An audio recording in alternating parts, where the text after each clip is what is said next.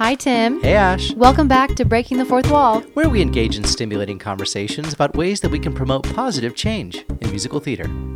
Welcome back, everyone. Thank you so much for joining us every single week for these weekly conversations. If you look forward to hearing us every single Monday morning or whenever you are able to listen to our episodes, we would really appreciate it if you could take just a few seconds to leave a review, give us some stars, and let us know what your thoughts are, what you like about our podcast, what you would like more of, what you would like less of. We really want this to be for you and about you. So please let us know by leaving a comment on the review or giving us some stars. We would greatly appreciate it. And also remember, this is a conversation that we want to have with all of our listeners. So, yeah, feel free to leave us any messages. We wanted to let you know that we do now have transcripts available on our website, and the link is going to be in the show notes for you. So if you know anyone that wants to read the episode or you want to share the text format, we are now transcribing every single episode. Just check our website, the link will be in the show notes. What puzzler do you have for us this week, Tim? All right. So, this week, who was the first to win the Grammy for Best Musical Theater Album? And a little bonus for you all if you can guess the year that the first Grammy for Best Musical Theater Album came out. Good question. Yeah. We'll come back around at the end of this episode and we'll uh, discover that answer together. So, what's in the news? We all know that MTI, or Musical Theater International, who does the rights for most all of the musicals, that they do a junior version for middle school and high school students of the musicals, shorter, um, less content. And now they have been doing, since the past year or so, they've been doing a senior version. So you can get a version adapted of Broadway musicals Wow. that is specifically for seniors to perform. And there is a production um, of Fiddler on the Roof in New York City about to um, be presented. That is all by senior citizens. And you know what's great about this experience for our senior citizen performers? Uh, studies have shown that taking on characters and working on lines and studying and preparing for a role actually helps with your cognitive ability in your older age. And I think this is a really great opportunity for senior citizens to have the opportunity not only to keep their minds sharp, but also uh, perform and have an opportunity to see themselves in roles. And I look forward to when we are of a mature age and we are performing in musicals, you and I. That's right. That would be really exciting. I would we would totally be like the directors of our like senior establishment. We're going to be like some senior citizen center directing everybody around Yes. and telling them what to do and be like, oh, you go over there and you go over there. And then, yeah, I can't wait. That's going to be so fun. Put it on our to-do list after we retire. yes. And then the Grammy Awards just announced the nominees for Best Musical Theater Album. Are you ready to know who's nominated for Best Musical Theater Album? Yes, I'm very excited to find out. So the nominees are Oklahoma, the music of Harry Potter and the Cursed Child in four contemporary suites, Moulin Rouge, the musical, Hadestown, and Ain't Too Proud, the life and times of the Temptations. What an exciting lineup for the Grammys. They are going to be, um, they're taking place in LA at the Staples Center on January 26th, and it's going to be broadcast as well. So we'll have to take a look and listen and see who wins. Yeah, we'll be checking in and we'll get back to you when we have an answer as to who wins uh, after the Grammys have concluded. I started to think, Tim, how do we advocate for effective collaboration and communication within our creative teams? Now, I know that you and I have both been directing, and you specifically have just finished directing Bright Star. They mm-hmm. opened this past week, and you have one more week left That's right. and it was completely sold out. And I know that you work very well with your collaborative team.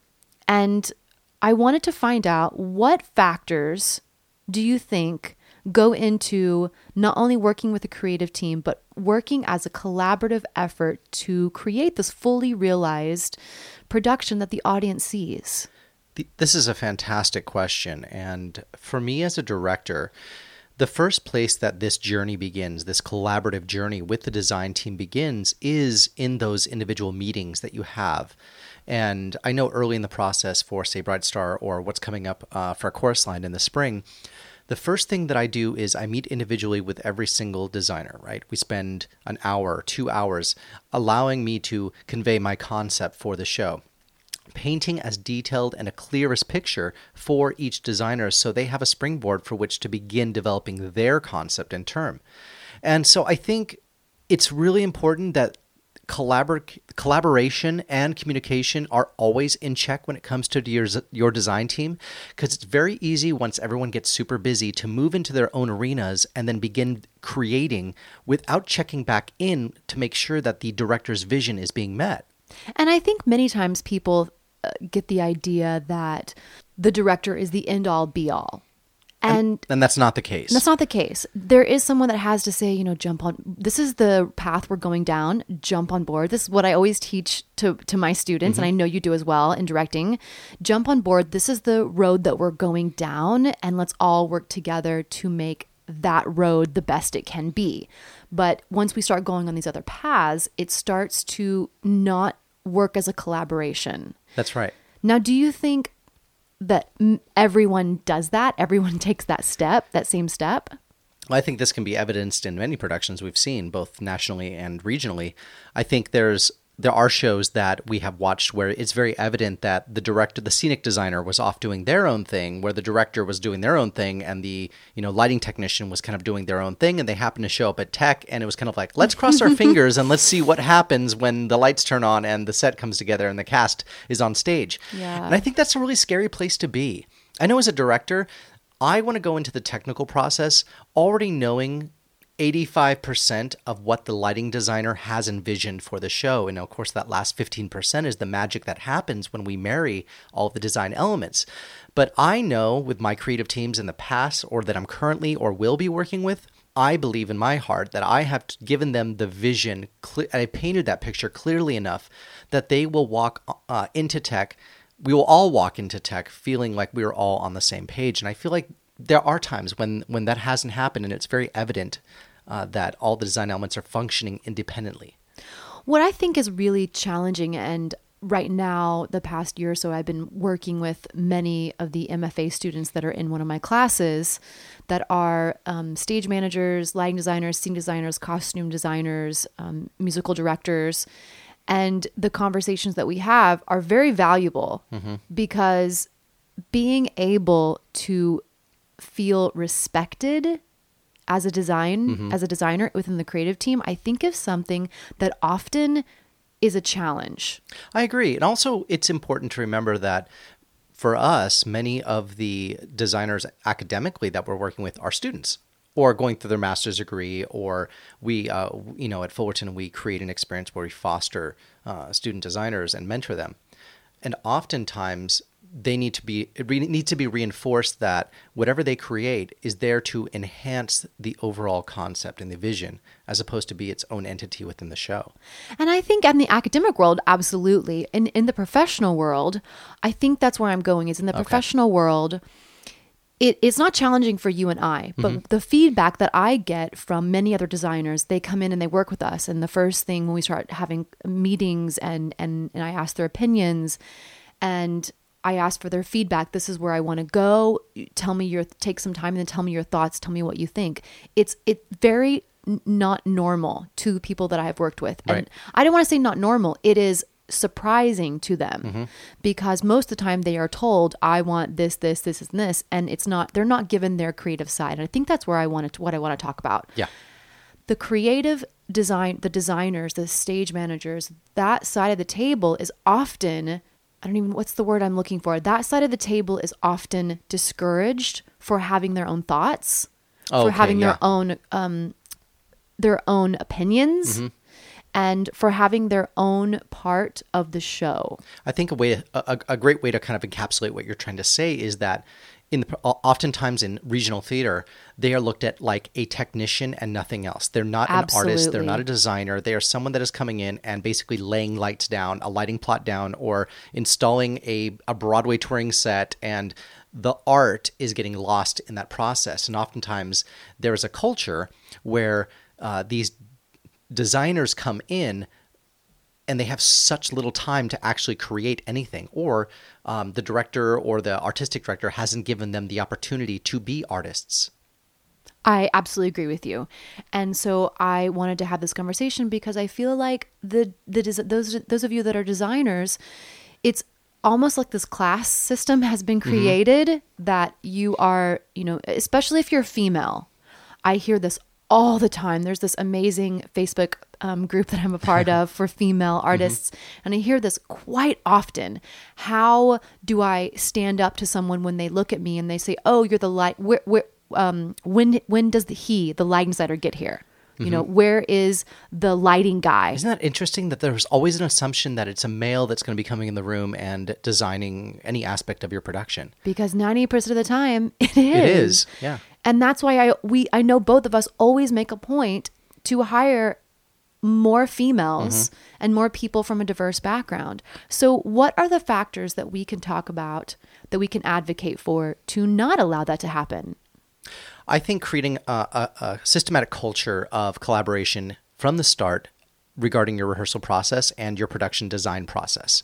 So, obviously, production meetings shouldn't just be, okay, here's the agenda, here's what we're getting done, but it's also an opportunity for the entire creative team to get in the room with the director, with the production manager, stage management, and actually suss out the some of the concerns that some people may have individually and then get in the room and say i have this uh, maybe the costume designer says i have questions about this particular scene and there the director is to speak aloud and tell communicate you know their vision for the entire design team around the table and I think that's a really important thing that consistent production meetings are taking place in the rehearsal process. Uh, also, specificity of the directorial concept. I think it does no one any good when a director is vague with their vision for the show. Es- uh, sorry, I didn't mean to cut you off there. No, by all means. What I was saying was so often directors are saying, oh, you know, I want this feel. And oftentimes designers are like, no, tell me what you need and want. right. I see blues. I see this kind of texture. Uh, I want this kind of mood, uh, you know, evoked from this particular scene. Mm-hmm. Now you're starting to communicate in a language that designers can understand versus, Absolutely. you know, posing them questions. Well, how do you feel it should be? Right. And that's the last thing they want to hear. Absolutely. And I think what often happens is that when the designers bring ideas to the table, it's often looked at in a negative light. Mm-hmm. And that is their job to bring ideas to the table. And I think we can all see when the designers have done a great job and then it just doesn't work. It just doesn't mesh. And really that falls on the director. That's why it, that being a director is one of the most challenging. It's not more challenging than anything else, but it mm-hmm. is challenging because you have to be everything to everyone and you That's have to know how to communicate.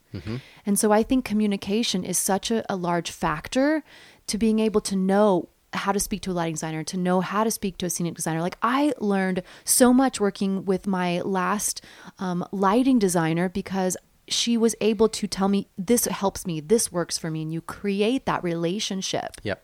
And even working, I work, I've worked with Kristen Campbell, uh, like every show that I've done the past. Shout out to Kristen. Yay, Kristen! For the last couple of years, who's now a professor at Chapman, and we have such a good relationship that I know where she's going, she knows where I'm going, and creating that relationship is very, very important, and that trust.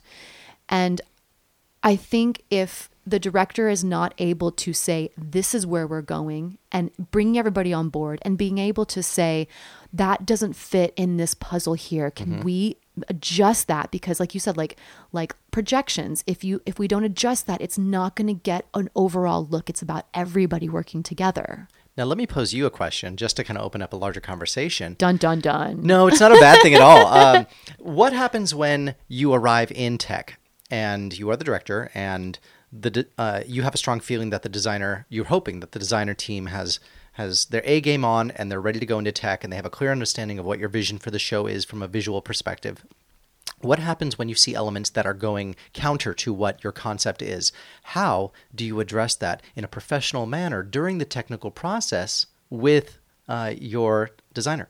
Great question. Not only not only professional, but in a positive mm-hmm. manner. Manner, just like we talk about on this podcast. Right. If you just yell at somebody, they're going to turn the other way, and everything's going to close down. And we've all had that moment, right? Mm-hmm. We've all had the moment where all just we we snap, and it, and it happens. Yes. But being able to come back and say, "I'm sorry," I. We all know that tech gets to all of us in different ways. Well, tech, t- the tech process is a very stressful experience because we're trying to do a million things at a million different times, and I totally get that. Yes, and I've had this situation happen, and I think it's just bringing it down. But I think the, the twofold for your question. The first is, I know we both work this way because we're so similar. Mm-hmm. I would, I will know before we go into tech that everyone's in the same path, Right. Because I've had those conversations. I've checked in one on one. I've done video conferences. I've, I, we've, we've talked about everything. When we go into tech, I, we should both know me and each designer what's happening. Mm-hmm. And as a team, we should go into tech knowing what's going to happen. Yeah. I don't like surprises. so I I I make the best way for that not to happen is to have all the work done before you go into tech. Go into tech, I want it to be smooth. I want everything to be prepared. I do not want surprises. Yes. So that would fix that first problem. That is solution number 1. Okay. Be prepared before going into tech. Of course. Now, when you go into tech and things do happen, and you're like, oh, didn't know that was going to happen. I think it depends on the scope of is it really going to make that big of a difference? Or is it something that I really I have to have a discussion about? Right. And I, I think it's important to ask yourself what battles are worth fighting in the technical process. Yes, and on both ends, not just as the director, but as the designer, as um, the stage manager, as the musical director.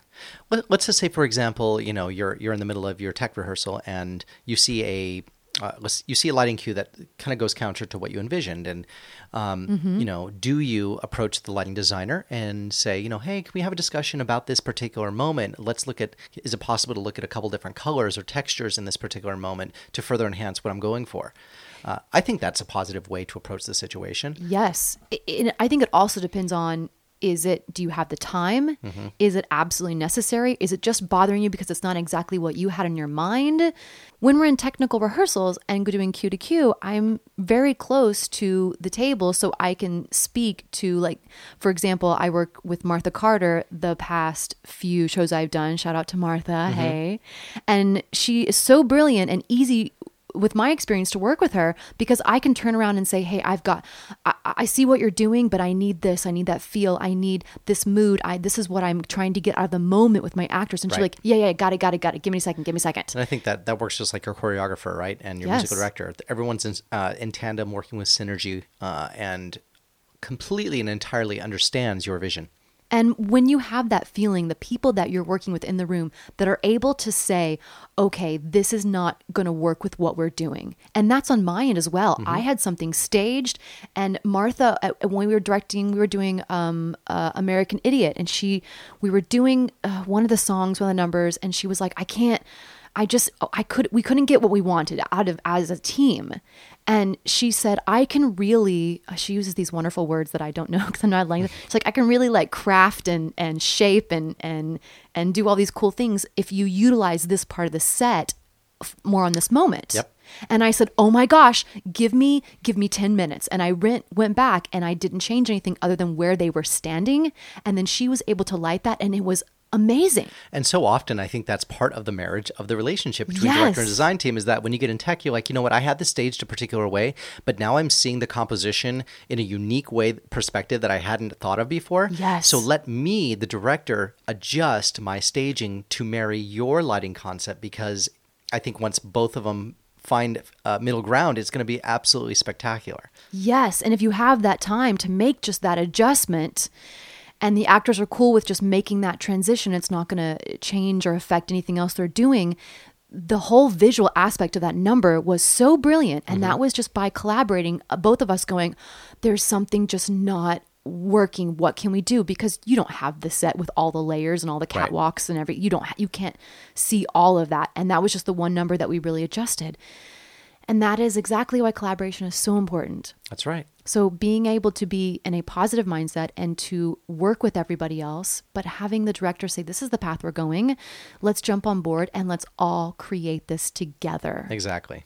That's right. And treating your design team as equals and giving them the respect as artists that they deserve. Absolutely. Because if it wasn't for them, You'd none be of in a blank space rehearsing somewhere in a, a warehouse in LA. yeah, on a flat stage with no lights, No sound, no sound. no projection, no nothing. Yes, and no costumes. So thank your design team every single time you have an opportunity.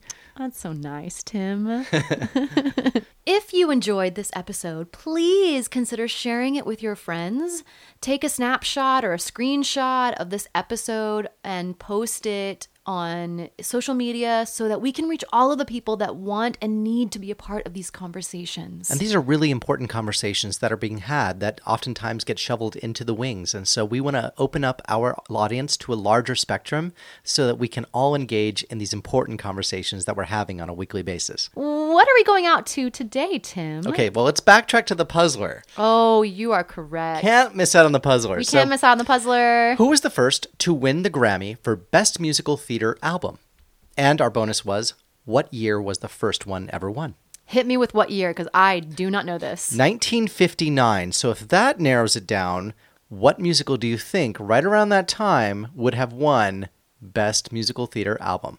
Uh, for the Grammys? Oh gosh, that's a good question. It could be so many ways. Oh, you got trouble. Oh, no. Right here in River City. Oh jeez.